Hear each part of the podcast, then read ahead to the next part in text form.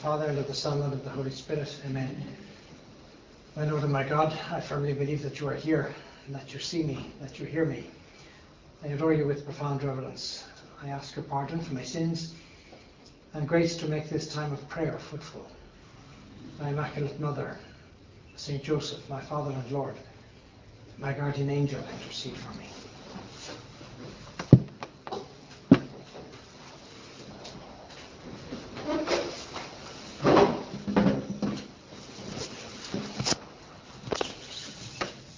The book of Ecclesiastes, we're told, I am the mother of fair love, and of fear, and of knowledge, and of holy hope.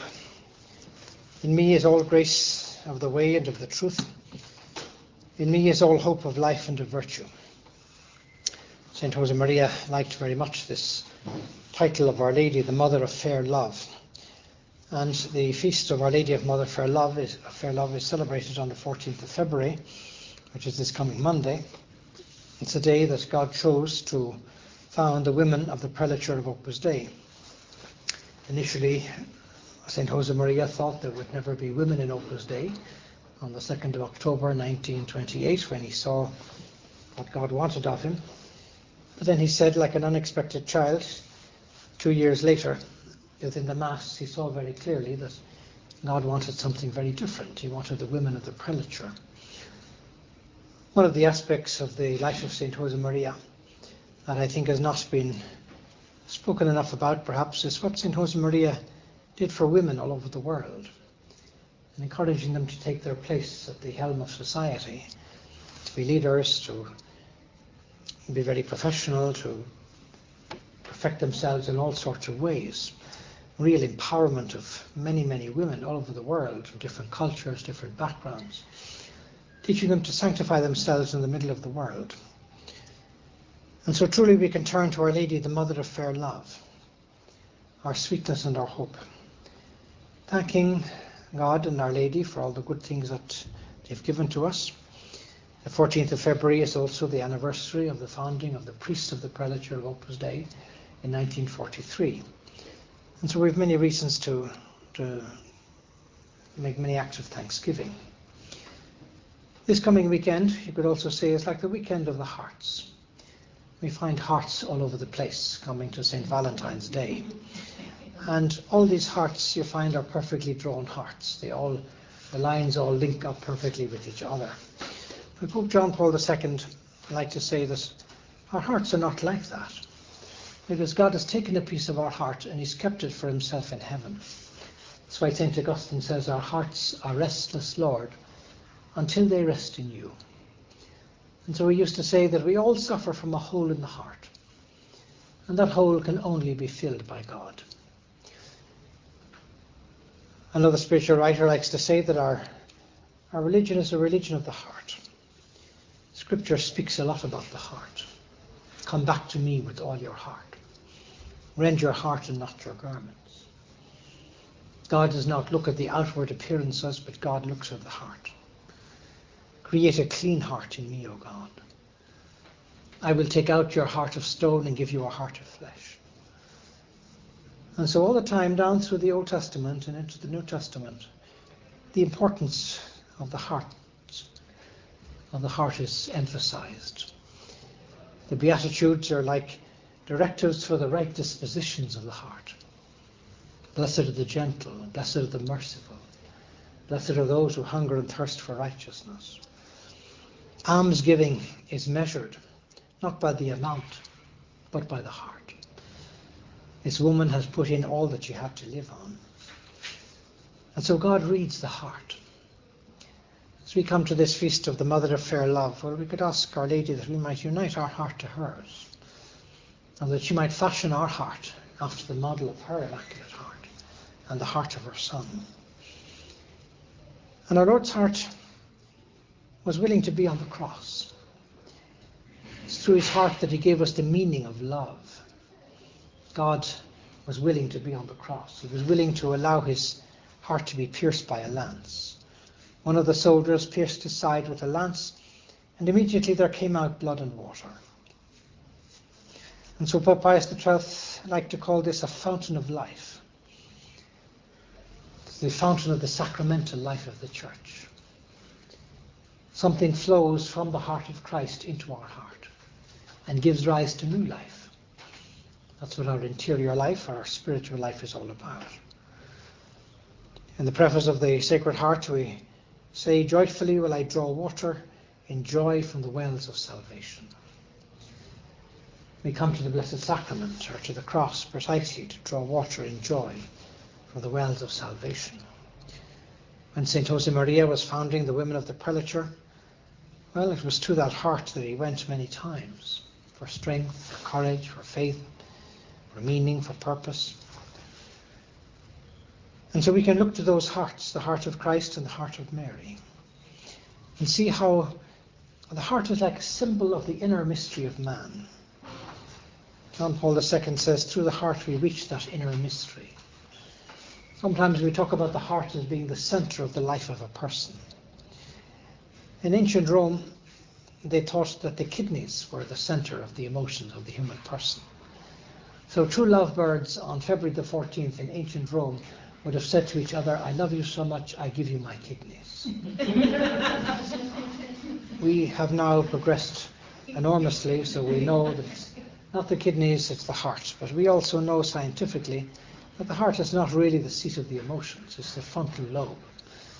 But if uh, spouses or fiancés were to say to each other on February 14th, I love you so much, I give you my frontal lobe. No? Doesn't sound too romantic. No? So much better to say, I give you my heart. No? So it's through the heart we reach the inner mystery of the human person. It's like a symbol of a person's innermost personality, the center of it, innermost part of a person's being, through which we understand the person from within. Through the heart we understand the, the person of Mary and the person of Jesus. We enter their inner works. Through the heart, we come to see what is it that makes them tick. We understand the why of the person, why they did what they did. And so, with great reason, we turn to Our Lady, the Mother of Fair Love, to teach us how to love. What is the great mystery that we find in the heart of Mary and in the heart of Christ? That willingness to be on the cross and willingness to have their heart pierced by a lance, a physical lance, or by a spiritual sword. Well, the secret that's there inside those hearts is love, sacrificial love, a willingness to be on the cross. That's what it's all about. And so we ask the Mother of Fair Love to teach us how to love, so that we might learn what love means with her help. I am the Mother of Fair Love and of fear and of knowledge and of holy hope. In me is all grace of the way and of the truth. In me is all hope of life and of virtue. In the prayer, the Hail Holy Queen, we talked about we talk about Our Lady as our sweetness and our hope. Like all good mothers, she's there for us in all the moments of our life. Little children, they turn to their mother in moments of fear or difficulty or when they near need some little bit of hope. And so we, we need to turn to that heart of Mary.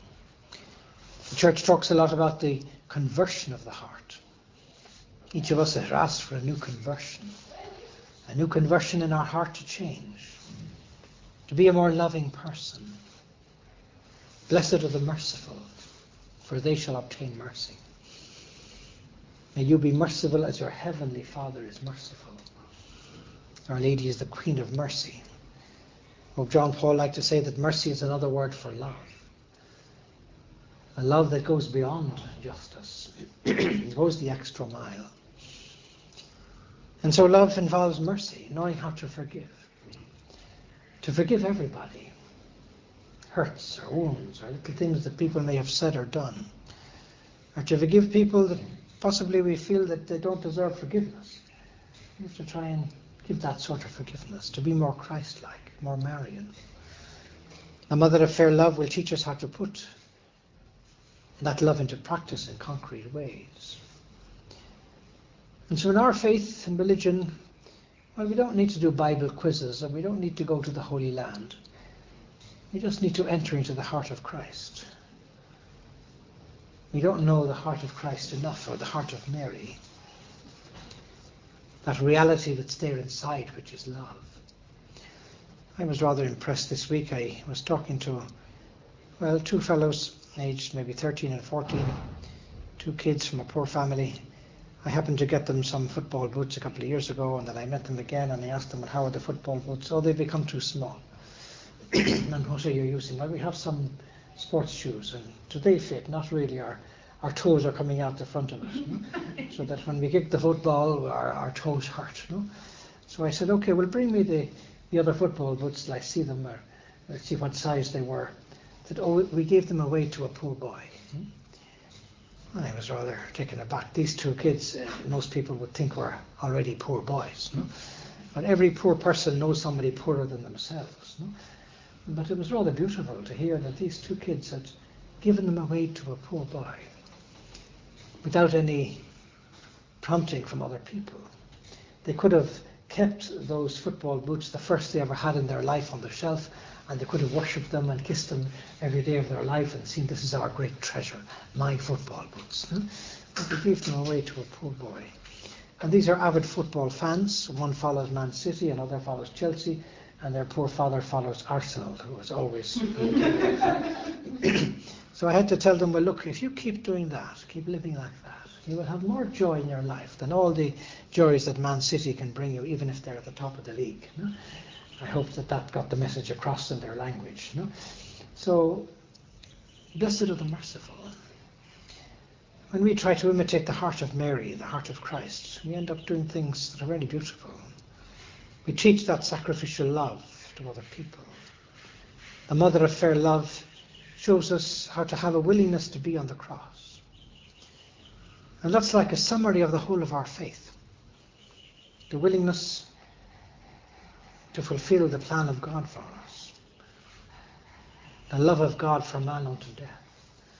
Christ could have clicked his fingers and in that way redeemed the whole of mankind. But if he had not died in the way that he did, he would not have known the extent of his love for man. When St. Josemaria founded the women of the prelature and the priests of the prelature, he saw this as a great gift of God. You see, the pathway of holiness, he traced back in the history of the church, started in a certain sense when, with the monks, they went off to monasteries. They withdrew from the world in order to be holy. That was the pathway that God led them on.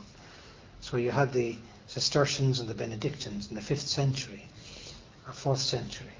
And then in the 11th, 12th, and 13th centuries, it's as though God takes one further step out into the world with the mendicant orders, the Franciscans, the Dominicans, the Carmelites, the Augustinians.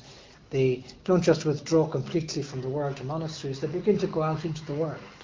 Begin to teach and they begin to uh, beg and do different things. And then after the Council of Trent in the 16th century, the church takes another step out into the world with the religious orders, who are going to be the backbone of the church for the next four centuries. Now they teach, they run hospitals. They're a little bit in the world, but they're not withdrawn from it. They're separated from it, yes. They're not completely in it, but they're more in it than the uh, monks were or the, the friars were. And now they're a little bit more visible. But then St. Josemaria said on the 2nd of October 1928 and the 14th of February 1930, God played his trump card. He takes one further step out into the world with the message that all persons are called to holiness, a universal call to salvation, to sanctity, which the Second Vatican Council is going to write very clearly in, in its decrees. That message is still trickling down to us. It takes a long time. Many people say that was the key message of the whole of the Council the calling of every layperson to be holy, wherever they are, wherever God has placed them. This is the message of the 14th of February in and through the women of the prelature. To open up all the pathways of the earth to this great reality. To bring the love of God into our work, into our family life, into our marriage, into our responsibilities that we have to try and fulfill every day. And to help us to find that holiness and to fulfill it and make it a reality, well, we have the sacraments. The sacraments that flow from the heart of Christ. So that we can be born from grace so we can have a new life in the Spirit. so that we can begin again all the time. And our Lord gave us the central message of his teaching love one another. This is like the, the driving force of the Holy Spirit in our life. The force, the force of love that God wants us to put into everything that we do. And the Mother of Fair Love well speaks to us about this warmth and security that we have to try and bring to everybody. Her message goes straight to our heart. She was one of us. And so we can always turn to Our Lady, turn our eyes to her again, petition her under all of her various titles. Yesterday we had the Feast of Our Lady of Lourdes, Health of the Sick, Refuge of Sinners, Comfort of the Afflicted. Her message of Lourdes was a, a message of conversion, of penance, and also of charity. And that apparition gave rise to the, well, the premier the premier shrine of Our Lady in the whole world. Millions of people drawn there. I was rather impressed a couple of years ago hearing uh, some statistics about the venues in France that had the highest visitation rates by tourists. And I expected to hear some well-known resorts in the French Riviera to be top of the bill, but lo and behold, Lourdes was top of the bill far more people, millions of people go there every year than to all the other popular French resorts. Another interesting message. And so we can ask the Mother of Fair Love to lead us along this pathway so that we can place her in everything. We can learn all sorts of things at her feet. So that's her name goes straight to our heart. Teaches us new things, how to begin again. She's the lady of the sweet name, St. Josemaria liked to call her our sweetness and our hope. And so the Mother of Fair Love has something to say to us in all the situations of our life. The Catechism of the Catholic Church says that she's the model of all the virtues. And so when we need to put more industriousness into something, or more charity, or more faith, or more hope, or more punctuality, or more order, or more silence, or whatever, well, we can turn to Our Lady.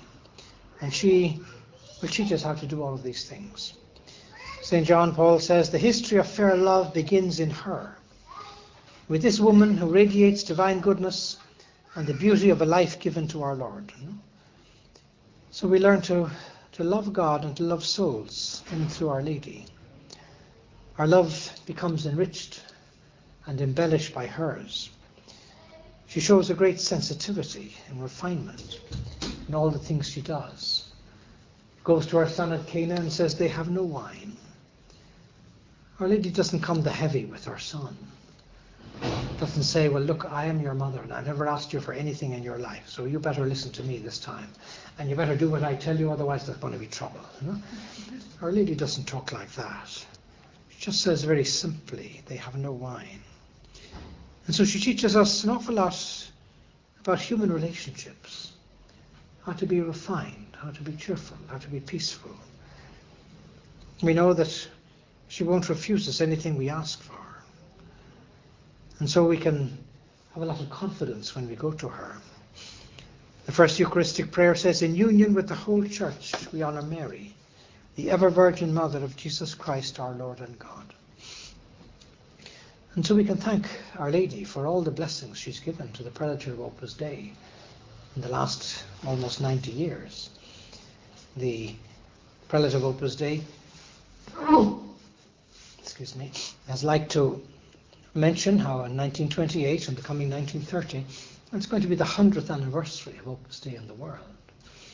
All sorts of incredible things have happened in the past uh, almost 100 years. But he also calls us to look to the next 100.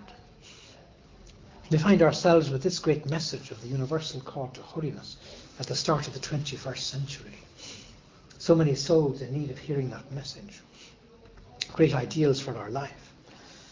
And so we know that the Mother of Fair Love wants to bring this message to every last heart on the planet so that that heart can find themselves fulfilled. They can find the goal of their heart in the things of God. We also know that, well, hearts, human hearts need the heart of Christ and the heart of Mary. They're looking for it. This world occasionally can be a bit impersonal. With voice messages and emails, and press this button and press that button and credit cards. We need to bring back a culture of the heart a little bit. Heart is very important. In our apostolate, people have to see that we speak from the heart.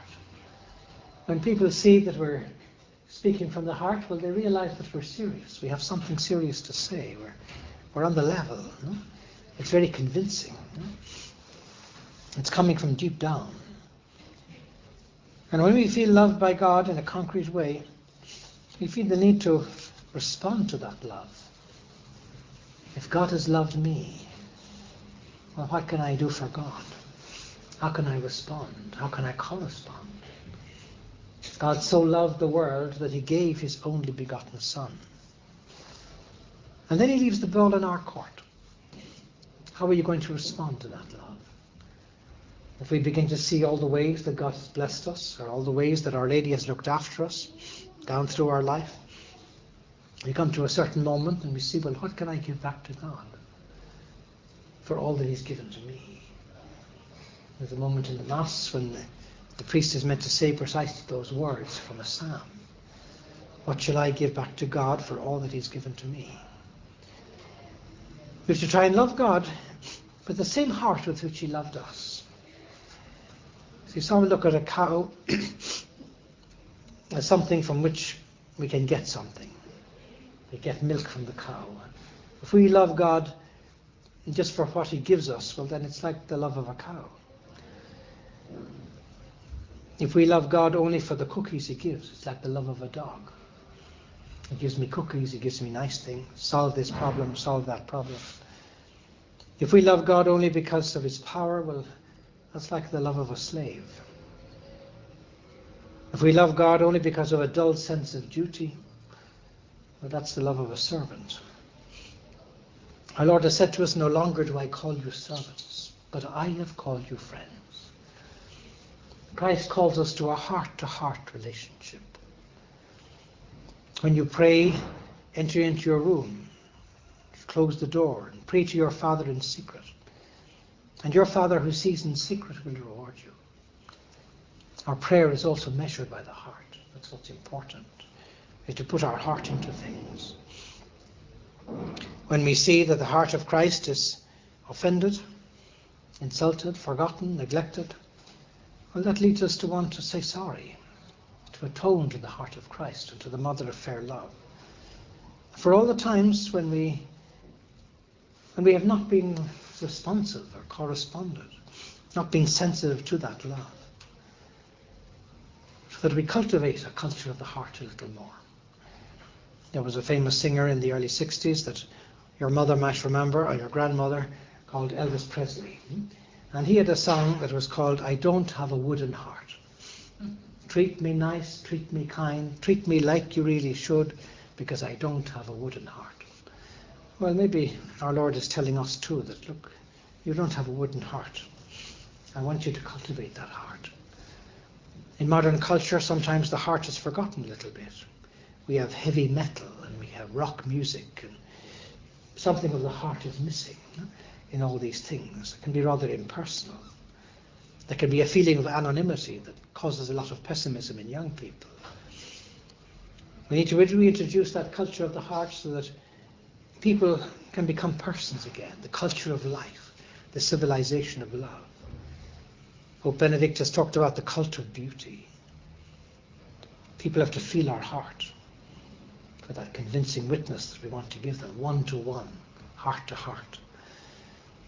People have to feel a heart burning in us for our faith. And when they see that, well, they love it. It's what they need. They feel attracted to it.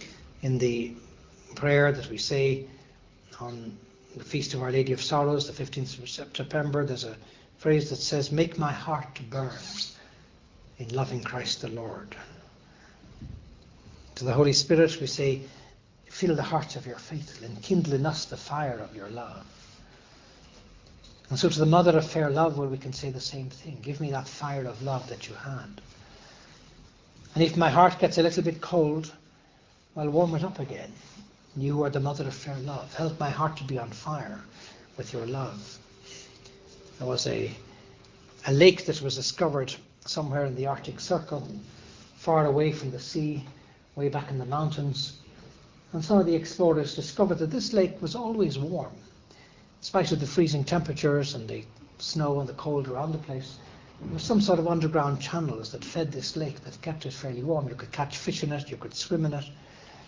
And somebody said, well, that strange lake, hundreds of miles from the oceans, a real oasis of warmth and of life amid the desolation of the Arctic winter, well, that's a bit like the heart of Christ.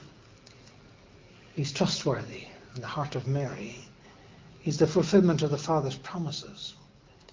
No matter how much this fallen world may cause us to suffer, no matter how cold the world may get, the world may get, no matter how many Valentine's Day cards we don't get, no? and we feel neglected or whatever, well, the love of Christ never weakens. His goodness never freezes over.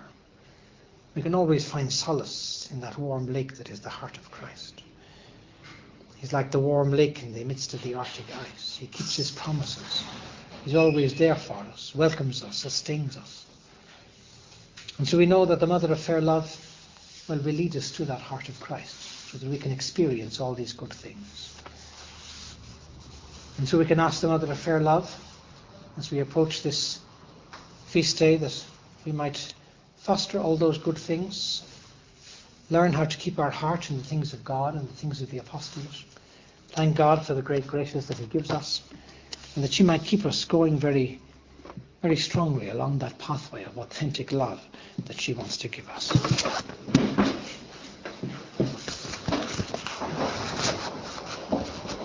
I thank you, my God, for the good resolutions, affections, and inspirations that you have communicated to me during this meditation. I ask your help to put them into practice. My Immaculate Mother, Saint Joseph, my Father and Lord, my guardian angel, intercede for me.